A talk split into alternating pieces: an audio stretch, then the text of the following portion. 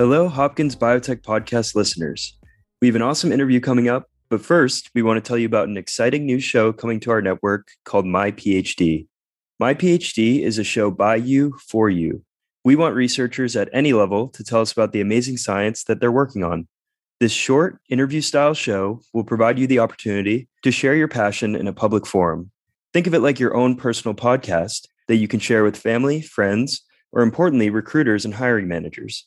The first episode, featuring JHU School of Medicine PhD candidate Gian Molina Castro, will be released this week right here on this feed. Be on the lookout for more details about how you can get involved. Now, on to our show. Hello, and welcome to the Hopkins Biotech Podcast Insights segment, where we investigate major topics that are shaping medical treatments today.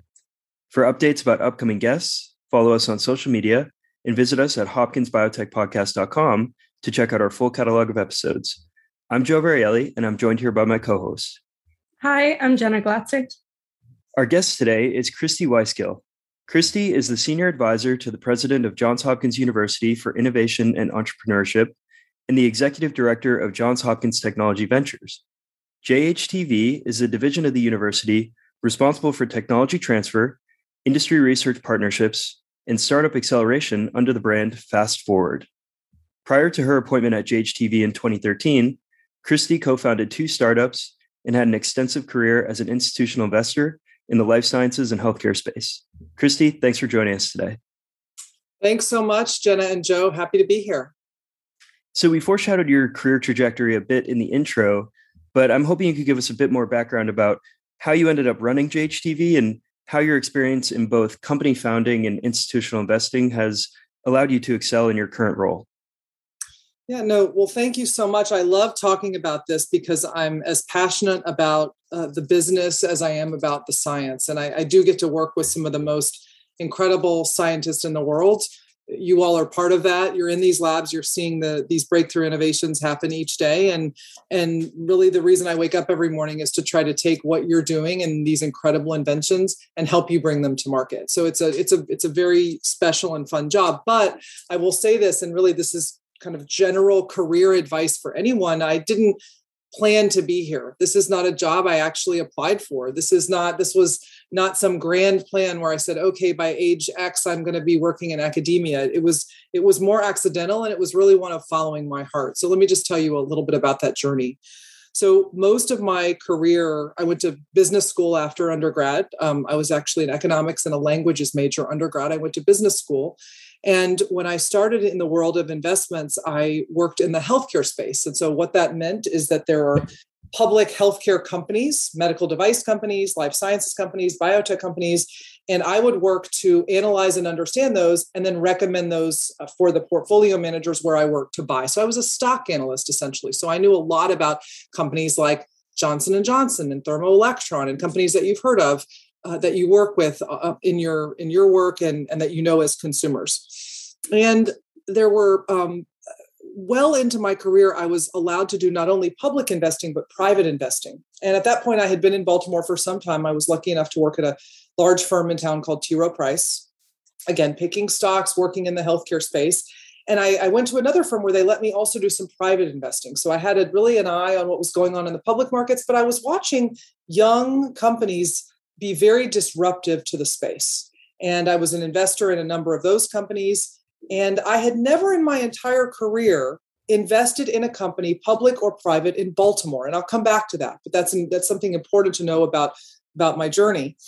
And so I, I had this uh, had this this great experience investing in private companies in other locations, some in Europe, some in California, some in Minneapolis, and I had some successes out of that. So investing very young companies, what success in the investing world means is there's a there's a liquidity event so they go public and investors get their money back or they get bought by another company and they get to scale. So success in the investment world i had several of those happen these uh, these they're called exits in the investment world within a finite period of time. And it was that moment where i kind of looked at i've been in, in the world of wall street for about 20 years at that point. I'd been living in baltimore for about 10 years at that point. And I said, you know, it's really interesting to me that there's so much going on in healthcare in Baltimore in the research space, yet not in the company space. I didn't really understand the connection. And I, I knew virtually nothing about university life sciences. And I'm hoping I can really relay that to folks on this podcast. It's not some mystery. I'm hoping that I can um, to really help explain it further because I was interested in it, even though I knew nothing about it. But I but I had this sixth sense that there are these great inventions happening. Why couldn't there be more companies, which would be great for the world? There would be more products coming. There would be eh, great for Baltimore. There would be more jobs here. There would be more opportunity. There would be an ecosystem. And so I ended up quitting my Wall Street job, rolling up my sleeves, and really thinking hard about how I could be eh, most impactful in the Baltimore region. So I started meeting with people, meeting with scientists, meeting with startups, meeting with business people. I, when I, I kept a spreadsheet at one point, I think I did 150 meetings in six months. Just everyone that was working on something potentially commercial.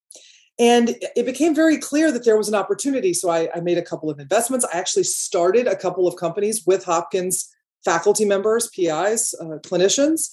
And I saw very quickly there was a reason that there weren't more companies here. And that was that there were there was no infrastructure for this. There was nowhere for these companies to locate. There were no mentors. There were no uh, connections to investors. There, there just wasn't the ecosystem that you needed. You need a, you need accountants. You need uh, people that you can hire. You need lawyers. There are all these these places. They existed in pockets, but there wasn't anywhere if someone was trying to start a company out of a lab like you all for them to go. And so I, I was I watched these faculty members that I work with go through this, and I watched the frustration levels and I watched them try really hard. And I finally just, I took an evening. I remember I was particularly frustrated about this, this one situation. And I took an evening and I just wrote sort of kind of all came out of me cathartically a white paper that said, this is how Baltimore could bring more products to market. It wasn't specific to Hopkins, although Hopkins, of course, does the bulk of the, the research in, in region. And so I started sharing that just with some friends locally. Wouldn't it be great if we had this? Wouldn't it be great if we had that? and uh, and it was one of those individuals who happens to run a foundation in town that cares deeply about the city that said there's someone that I, I want to introduce you to. I want him to hear what you're saying and his name is ron daniels. Of course the president of johns hopkins now my boss.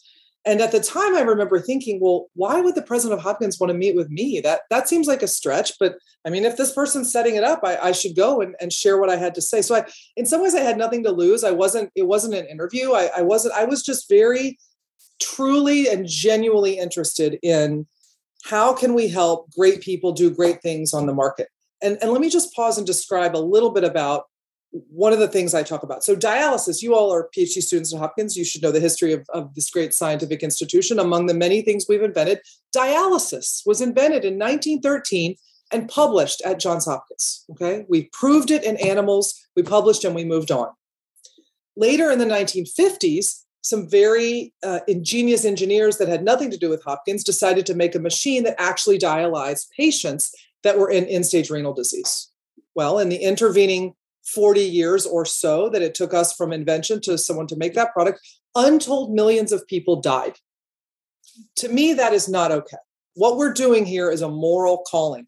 It's wonderful that we're doing great science in the lab, but things do not jump off the pages of nature and science into a patient's mouth or vein. They just don't. We've got to make a product. And if you're going to make a product, you have to partner on the commercial end. So that's my, that's when I speak to, to faculty and, and to students like you, I, I say that there's, there's nothing in this that's specifically about the money or about the business. It's really about the impact. And so when we had these, I had this conversation with President Daniels. I did a couple of projects for him. I was trying to stand these companies up and find the right business and scientific folks to run them. And finally, President Daniel said, You know, you seem to really have a passion and a vision for this. Will you come and help me build an ecosystem in and around Johns Hopkins to do that? So that is the very long version of how I came to this really, really exciting role.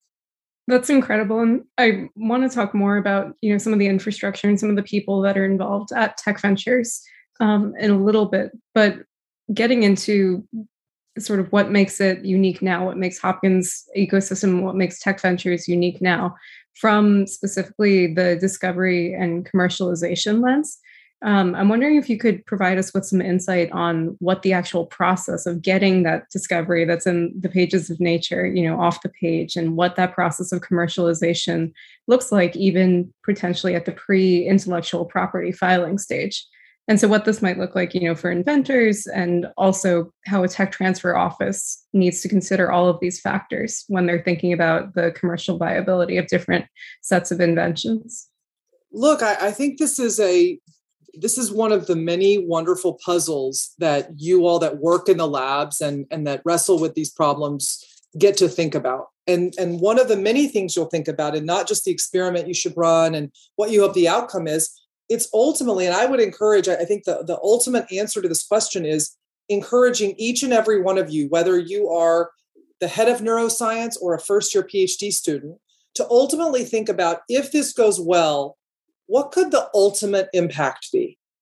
Right. So, eh, in neuroscience, and remember, I'm not a scientist, I think about this commercially, but in the neuroscience space, there is a lot of unmet need around dementia and Alzheimer's and you know all sorts of um, and, and you just you saw there's a big drug approved that that doesn't really work and yet there was this huge interest in it because nothing else works right? So you know there's a lot of interest and so when you go in that lab every day to work on the the foundational science behind understanding disease and progression of disease if i'm in your shoes i'm thinking okay if if if i get this right to have the ultimate impact on the world maybe it's this lab that ultimately figures out and harnesses a drug to cure Alzheimer's. Right. So that's the that is the high level focus of what we're trying to do. What is the ultimate product? So is it going to be a drug? Is it going to be a better way to diagnose and then figure out a way to treat? Is it going could, could it be a a device that's implanted in the brain. I'm just using neuroscience as an example because i think it's a good one. There there is so much undiscovered there. It's it's really uncharted waters. We've cracked a lot of the basic understanding but how can you the eh, you talked about the pre-ip stage of this. I would encourage each of you as you go into the lab each day to be thinking what's the ultimate product what is the is it going to be an antibody? Could it be gene therapy? Is it going to be a small molecule? Is it going to be a medical device? What is the ultimate product? A lot of time uh, faculty members students others inventors come to us with an assay and they say hey we think we figured out how to do this test better or figure this out better. My question my team's question to that is so what? So what? And not so what like us so what? but so so what? So what then? And those of you that are in the scientific community, reading literature, going to these conferences, you know the cutting edge science, you know better than anyone what is what exists in the market and what doesn't. And it's even it's even more powerful for those of you that are in the MD PhD space and the MD space because you're seeing in the OR what doesn't exist. You're seeing when you treat those patients what you wish you had. So my advice would be let your imagination run wild think of think of yourself as the person who will ultimately with your lab cure alzheimer's. And what could that mean? Well not only is it going to mean that that untold millions or or tens of millions of patients will lead the end of their lives with dignity it also means that there could be a company interested and ultimately that could be billions of dollars of value created that could come back into the research enterprise to fuel even more research. So the way to think about tech transfer in a very simple way is things are discovered in a lab. Our group works with you, with your labs, to figure out if there is commercially relevant activity there. It doesn't mean that the science is good or bad. We don't opine on that. What we opine on is can you protect it in some way? And can we ultimately find a commercial partner? Sometimes that commercial partner is a young company. We help you. We help you start a company. Sometimes that's an existing company. We might have a large pharma company come out of the woodwork and say, "Oh, that's a that's a that could that that's a drug that could be in Alzheimer's disease in phase one trials within five years. Can we partner with you on that? Can we give you more money to do that? And and so that could come together. So there are a lot of pieces along the way, but essentially it, it boils down to what what could the discovery be if everything worked out? Yeah, I like that perspective from the side of the inventor and even us as students who could potentially be inventors showing up to lab every day and, and thinking about the, the commercial potential of our research. And pulling from our experiences in the lab, we know that biomedical innovation requires an immense amount of effort and carries significant risk. So, how do you view risk in the setting of really early commercial development? And how might it be influenced by the type of technology being developed or the potential impact of the technology? So, when you talk about risk when it relates to biopharma, that risk is very straightforward, and, and we actually have a lot of good data on that. And we know that because of the tremendous number of failures, even before human clinical trials, and certainly even when drugs are in human clinical trials, there are many, many steps along the way where a drug can fail. It can be too toxic. It cannot work well enough. We, we can't figure out how to titrate it. It might have side effects that outweigh the benefits. Untold numbers of ways that, for example, a, a biotech drug can fail. And so one has to consider that and, and get, get really good advice on how to design the the, the work for the FDA to say, okay, FDA, we think we've done enough toxicity work to say this is not going to be too toxic. How do you design that first clinical trial? These are very technical things that that my group doesn't necessarily have the skills, but we can help connect you with people that do. Hopkins itself has a very robust clinical trial organization. We do lots of clinical trials, so there a lot, there's a lot of knowledge innate to the institution.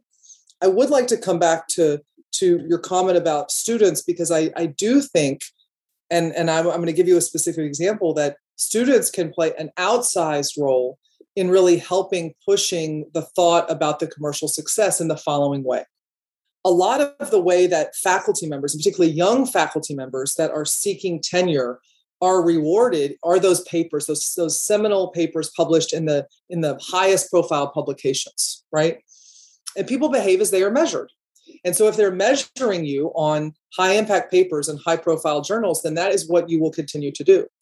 You, as a student, though, can come to that lab meeting and say, Have we also thought about this? Now, let me give you one of the, the most elegant and successful examples that I know of. There was a graduate student named Isaac Kinde, and Isaac worked in the Vogelstein lab. So, Bert Vogelstein, the most cited living scientist, right? He's a Hopkins professor. He works at the intersection of genetics and oncology.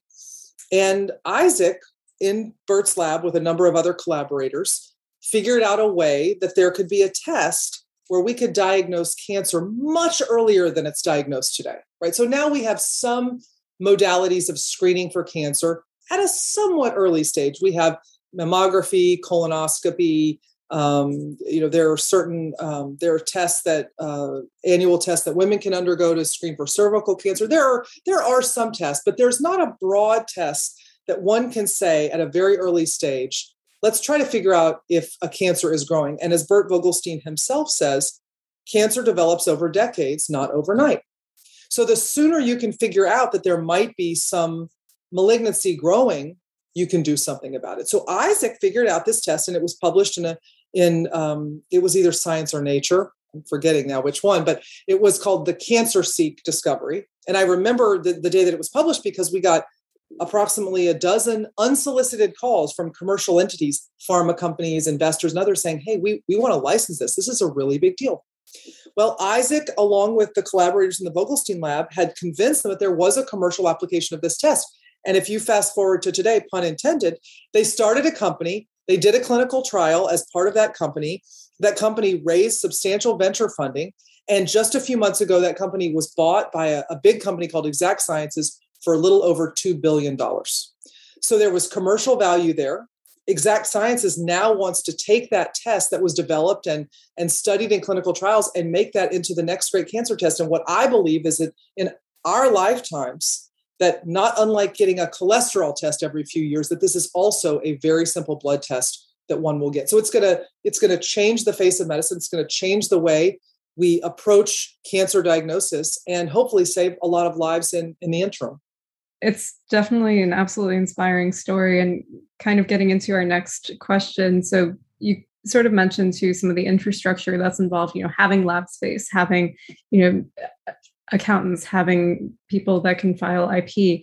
And so this work definitely takes a village, in addition to having the labs and the scientists and the infrastructure for that. Um, could you give a sense of who some of the people are at Tech Transfer specifically um, and how they're involved in various steps of the process?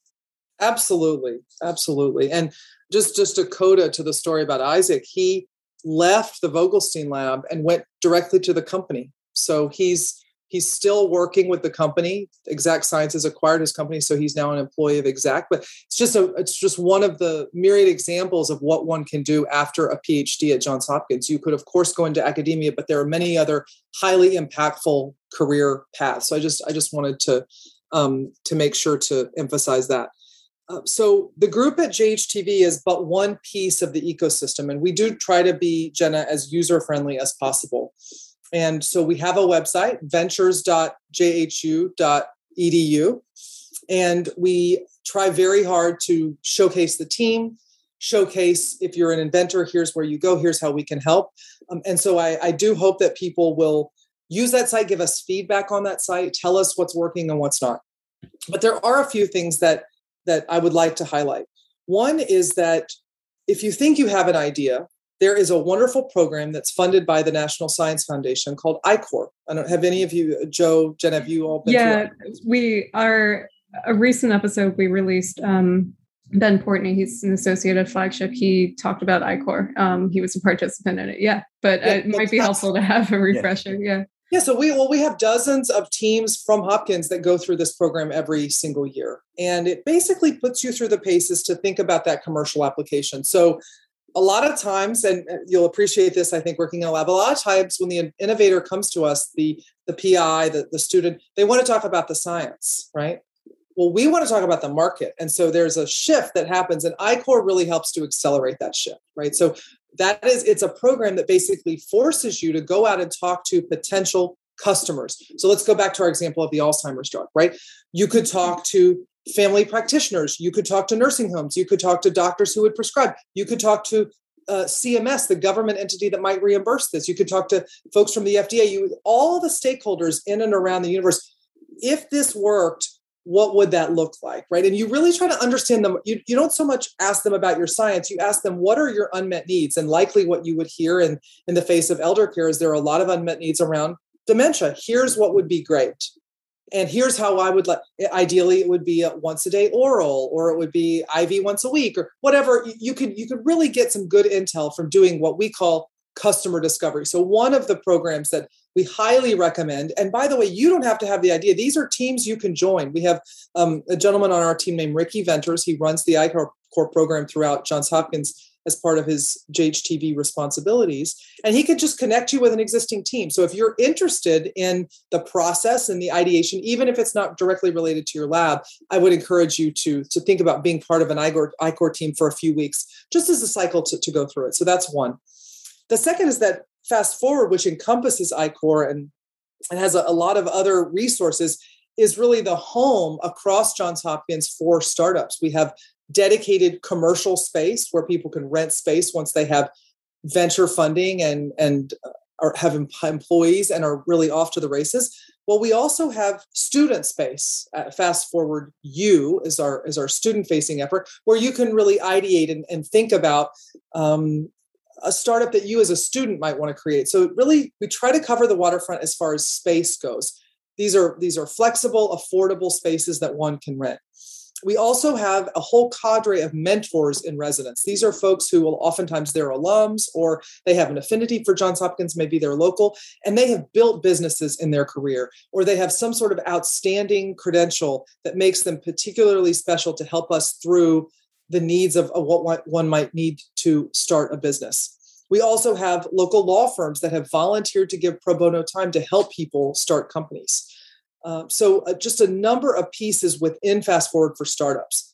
The two other groups that one might want to be aware of in doing this work are Tech Transfer Proper, and that is a, a whole group of patent attorneys, licensing attorneys, um, and, and agents, and folks that are working towards getting a patent with the patent office. And they meet with you, they discuss it, they explain how we might file for a patent, what the claims would be, et cetera. So there's a whole group within Tech Transfer, and that's run by a man named Steve Kosoris. By the way, someone named Brian Stansky runs Fast Forward.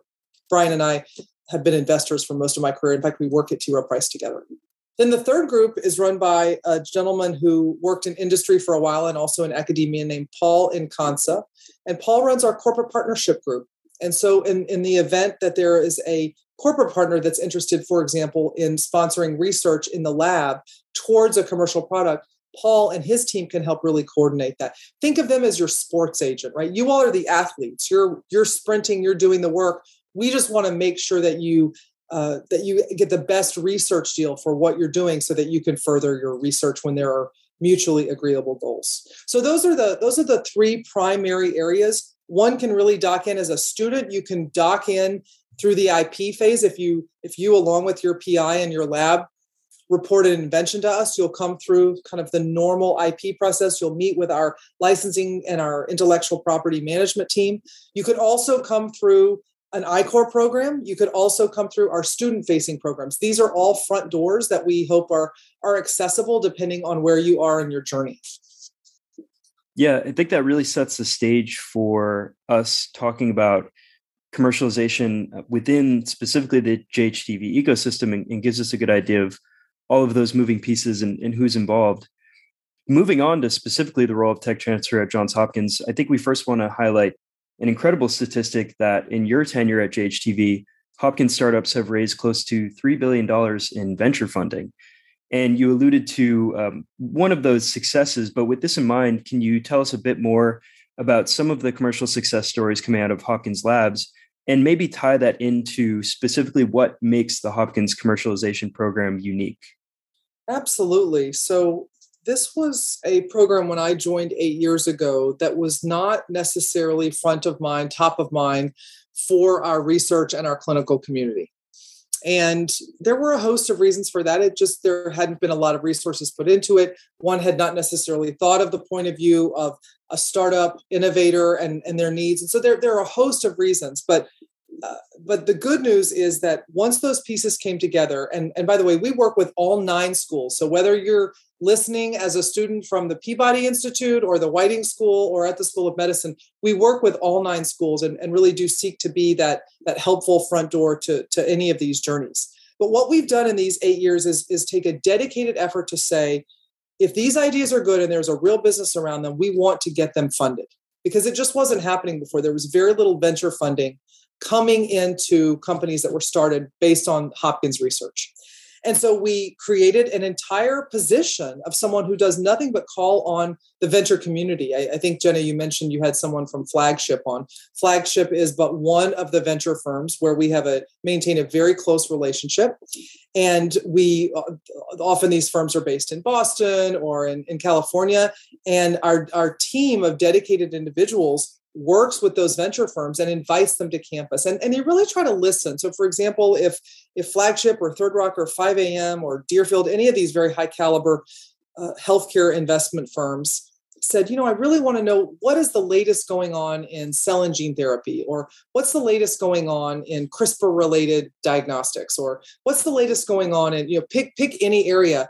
Then we would come back to hopkins try to do a landscape assessment and say, okay, if that's what you're interested in, let's try to set up meetings with these three labs and or these five inventors or whatever whatever the area of interest is do a very bespoke day for these types of firms. Of course in a virtual world you can do this on zoom but but pre-pandemic we would have them down. We would take them to dinner and listen to to what their needs were and how their firm was doing. And then we would sponsor a whole day and, and participate. And we also would get the faculty members and, and labs ready for those conversations because with investors, it's not a direct, it's not always a direct science conversation. They often want to understand what the commercial implications might be.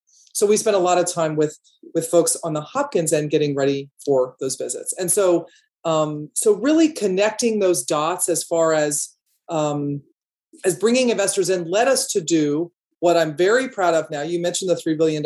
When, when you look back today from very little venture funding coming into Hopkins companies, we're now seeing about $500 million a year in venture funding come in. And in fact, the, the year that we just closed on June 30, that number, if you include the public equity financing, so total equity dollars, it was 1.2 billion. So a little over 700 million in venture and then the rest in public equity.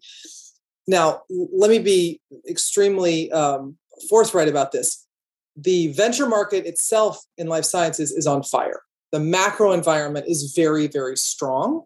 There's a lot of money coming into the sector. There have been a lot of breakthroughs. Uh, there, there have there has been a lot of success, and So we're taking advantage of the industry tailwinds, but good on us. We planted enough seeds so that when investors had money and were ready, they wanted to also invest in Johns Hopkins companies. So we're seeing Series A rounds. These are the that's a, a, the name I, I, teach a business school class at Carey. So if I sound a little professorial in this part, I'll you know it, you have to forgive me. But this is the the first round. It's usually called a, a Series A round when the first institutional money. So this is not this is not your friends and family. This is not some rich uncle. This is the first time that someone who is paid to invest for a living invests. It's usually called a Series A. We used to see Series A rounds uh, for Hopkins companies a few years ago at five or ten million dollars. I I was super impressed by that. That's a lot of money coming in. The latest A rounds that we've seen are hundred million dollar A rounds. I mean, these are these are investors willing to make huge bets, accelerate the science, hire as many people as you can to throw at the problem of getting a product to market. And great on us because hopefully that means that the science will be that much uh, that further accelerated. But I am really proud of the team for doing such a good job working with these investment firms. I'm really grateful for the faculty members and the venture firms for working so well together and just to see that ecosystem gel, to see those that job creation in Baltimore, these companies locate here. We're seeing about 40% of the companies, by the way, stay.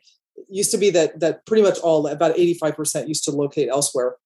And so we've seen a big uh, sea change in that, which is really part of my passion. I really want to see this wonderful city grow. And, and I, I really am not going to be satisfied until I see that the skyline of Baltimore is filled with the names of tech and biotech companies coming out of this great university as you mentioned too, uh, taking advantage of a really, really powerful biotech market right now.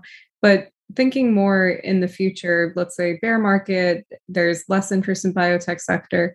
How will Hopkins continue to differentiate itself as a commercial powerhouse? I know we earn some of the most funding from the NIH every year, but how do we take advantage of that and continue that strong research environment and convert it into practical and commercial discoveries? yeah, Jenna, my colleague Brian Stansky and I have these conversations and hand wringings several times a month. He and I have been through many downturns. I think my number is four and his number is five as far as the market rolling over. And when the market, the public markets roll over, then the venture markets, what's the phrase? They, you know, one sneezes and then the other catches a cold, or maybe during Corona. That's not the greatest analogy to use, but um, but it's they they do tend to follow each other. There's there's some connection there. And I think Brian and I are bracing ourselves for a day when it's not up and to the right forever because no market is up and to the right forever. There's there disruptions happen, you don't know why. It can be drugs that are recalled, it can be the government changes the way they reimburse. There's there's any number of ways that that we don't know exactly when the cycle flattens or turns.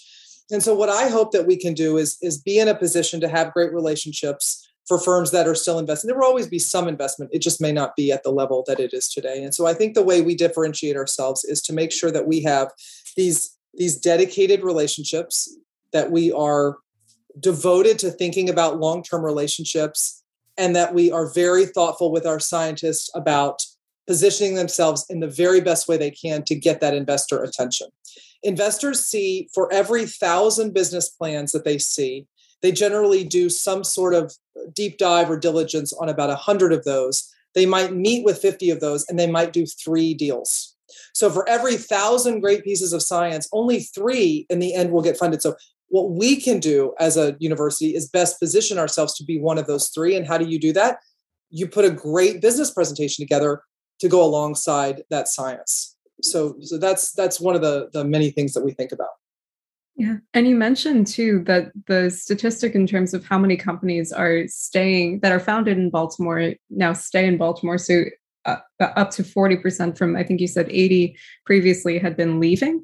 Um, once they were founded in baltimore so one thing that i'm wondering about and if you could comment on is how what's the status of the baltimore tech biotech industry today outside of Hopkins companies as well.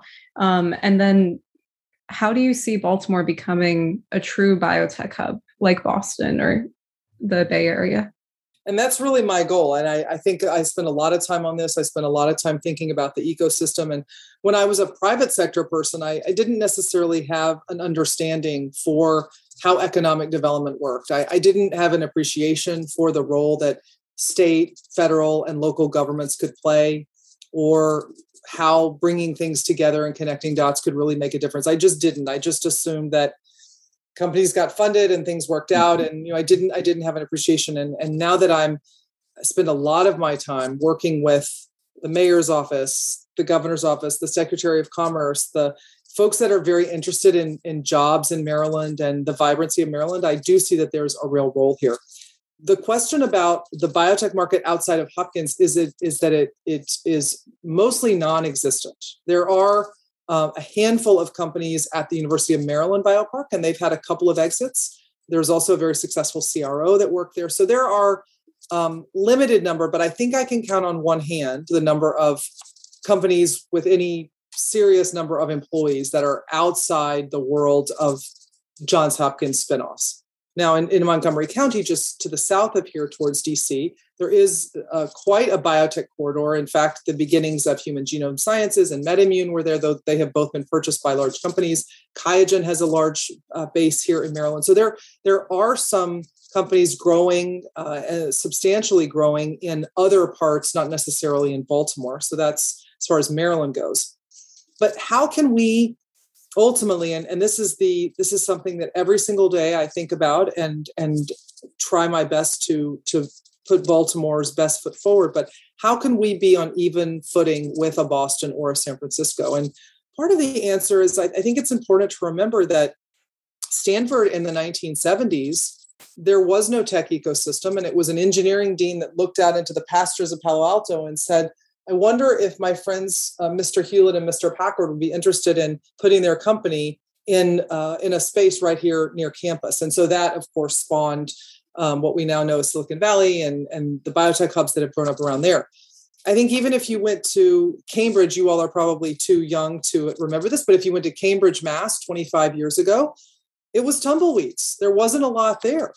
Uh, it was a lot of gray stone in and around MIT, and that, of course, is the the most vibrant biotech hub. That came to pass for a number of reasons, not the least of which is that, of course, the folks at the Broad and MIT and Harvard do great science, and, and there are great hospitals around, um, like uh, Brigham and Women's and, and Mass General. So there are certainly uh, the types of fodder that we have here in Maryland. But in 2008, Governor Deval Patrick made a billion dollar bet. And he said, I want biotech companies to locate here. We're going to help them build. We're going to help train employees. We're, whatever they need we want to attract. And at the time, only one of the top 20 biopharma companies was located in the state. And now 18 of the top 20 have either moved their headquarters or have a substantial number of employees in the state of Massachusetts. And so they were very intentional about that effort. And so one of the things I am working on with a number of stakeholders here in the city and state is to say, what can we do to be an attractive force of good to have companies locate here? So stay tuned. It's a, it's a daily conversation. There are some uh, very large federal grants for example that are up for grabs right now to help build ecosystems that we're working with a number of players um, around including umbc and umd and um, uh, sorry umb university of maryland baltimore just to to think further about that. Um, but you know i think there's i think it's an opportunity. The story is that in the early chapters as far as what that looks like but i hope in 10 years when you all are starting your own companies that uh, that there's a lot of critical mass. Yeah and jhtv is one really important arm of hopkins that has a, a special role in bridging that gap between research and, and industry. Uh, what can you say about the role of hopkins more generally in this whole process? How do you view that relationship between um, johns hopkins more generally in, in the baltimore biotech industry well, look, I, I think President Daniels and the leadership and deans across Johns Hopkins have shown that they are very devoted to a number of things, including the neighborhoods around our campuses, including promoting job creation across the board, whether it's the Be Local and Hopkins Local initiatives that focuses on uh, hiring local vendors and local companies to do a lot of work in and around Hopkins um, and they're very focused on supporting companies that are that are being spawned out of Johns Hopkins labs and dorm rooms. And so I think the, the broader role of Hopkins is where does leadership stand? What do they think? And are they supportive of this? And I think the answer is emphatically yes. President Daniels took a big risk hiring me. I'm not an academic. I've never worked in a lab. I had never run a tech transfer office. I, I can say that eight years in, uh, but when I joined, I, am not a patent attorney. I, I, I had to learn all of this, right? And again, I think another just another good life lesson is if you're passionate about it and you're interested in it, then you can figure it out. You're all you're you're all smart. You're getting degrees from Hopkins. You're there. I mean, you're you're way ahead of the curve here. You'll you'll figure it out. So if if anyone ever asks you to do something that you think is uh, I like to use the expression over the tips of my skis, right? It's that that feeling of like, oh, I'm gonna fall. Um, just take it, take it and run with it because there's a way. So I, I think in this case, though, um, there is there are department chairs that I speak to regularly from the School of Medicine and and other schools. There are deans that that we work with regularly. There are many prominent PIs that we work with regularly, and and I would say across the board, people understand how important this is to the city and to the institution and and to students like you who who care deeply about their careers and the impact that you can have on the world.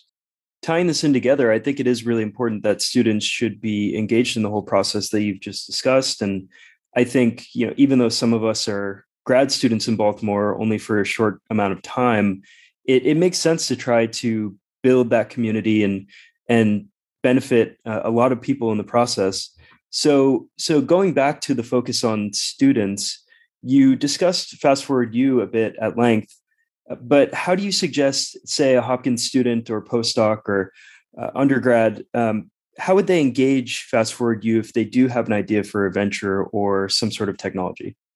Yeah, so the, the person that runs Fast Forward U is named Josh Ambrose, and, and he and his team have all sorts of accelerator programs for students from the youngest undergrad to the most seasoned postdoc and, and really everything in between. And so I would encourage you to look into those programs, to work with him, to come and be a part. There's a lot of programming that goes in. They have a number of speakers and mentors and, and ways that you connect, depending on where you are in the journey. We we like to say anywhere from the curious to the committed, we will we will make this happen. And so um, we want we want you to get involved. Joe, I think another thing, in you're better positioned to speak to this even than I am. But another way that students can get actively involved is to apply for our commercialization academy at JHTV.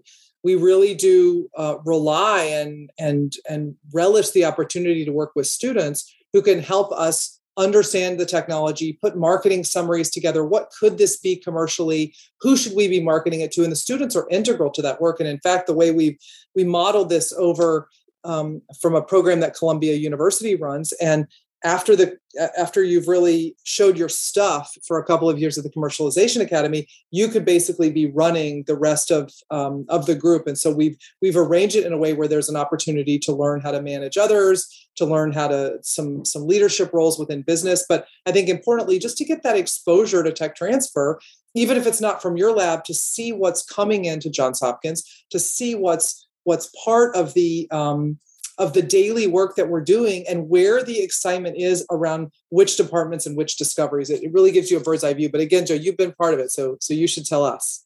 Yeah, yeah. Thanks for um, bringing that up. And uh, again, I can vouch for uh, the Commercialization Academy is a great way to be more involved in the Hopkins research ecosystem in general, um, and really just learning about diverse sets of technology. We we in grad school tend to have a very focused, very niche sort of understanding of our science. But understanding other people's science requires a, a different type of brain power that we don't normally use in our day to day work. So I really appreciate uh, the the ability to to sort of dive into some other PI's work uh, and try to help them understand potential markets for that work and and really understand the the academic research background and and activity that's going on in the sector. So it, it's a great program. Do recommend it for thank you for, for students. Thank you for being part of it. Again, we're we hope the students get a lot out of it, but we also get a lot out of it because you're you're incredibly smart. You understand uh, exactly how to work with PIs, and so we're we're very grateful. So, is there anything else that you want us to tell about, uh, tell us about, or uh, ways that people can engage with JHTV or or learn more? Sure, a couple of things. First of all, I would be remiss if I didn't again my third life lesson. I think I've given. You know, I'm a parent of teenagers, and so I'm not afraid to dole out life lessons. I, I don't know if my kids actually listen to me anymore, but I'm not. I'm certainly not afraid to dole out. So I, I would say the third thing that I think is a theme along some of the things we talked about is the importance of building long-term relationships. So one of the reasons we've had so much success with the venture community is that we don't we don't treat each and every transaction as a one-off. I was just saying to an investor friend earlier this week that he, he was afraid there was some things going sideways with a particular company and he was a little bit worried about it. And you know how was hopkins going to re- react if they went in and made some changes? And i said look i want you all to do 10 more deals with us. I want this company to be successful. You're an investor. We're all adults. I know you're going to do the right thing. And, and i think that that really made him feel better um, because uh, sometimes investors have to make hard decisions about personnel in companies or direction of the science. I mean these are all these are commercial decisions. Investors get paid to make money for people to give get the money back in some way right? So they want these companies to be successful. And so i would say whether it's at the commercialization academy working with investors working with the tech transfer team working with your pis these are all relationships that hopefully will help you in life. And so just approach and treat every single one of these engage in uh, um, encounters as a way to build a long-term relationship the, the one place I would just like to highlight a lot of the work that we've talked about is our annual report. So we just put out our 2021 annual report. We are a June 30 year end. And so as we close that year, that's where some of the statistics we talked about as far as venture funding are. But you'll also be able to read about our licensing revenue, which is steadily moving up. So these are this is the dollars that come in as a result of these licenses with startups and, and bigger companies. You can also read about some of the fast forward U programming uh, Fast Forward U, the student have actually also has its own annual report, so you can read dedicated efforts about that. But just encourage you if you want to learn more to to seek that out uh, from our website as well. Okay. Well, Christy, this was absolutely wonderful. Thank you so much for talking with us about your background, your vision for Hopkins Tech Ventures, and for Baltimore itself. And it was just wonderful to hear um, your thoughts on this and your experience. Well, Jenna and Joe, I, I, very much appreciate the invitation and hope that you'll come visit us at Fast Forward when things open back up. And, and good luck to you all in your journeys. Thank you for joining us. Don't forget to follow Hopkins Biotech Podcast on social media at Facebook, Instagram, LinkedIn, or Twitter for updates about upcoming guests, and visit us at hopkinsbiotechpodcast.com to check out our full catalog of episodes. I'm Jenna Glatzer. And I'm Joe Varielli. Thank you for listening.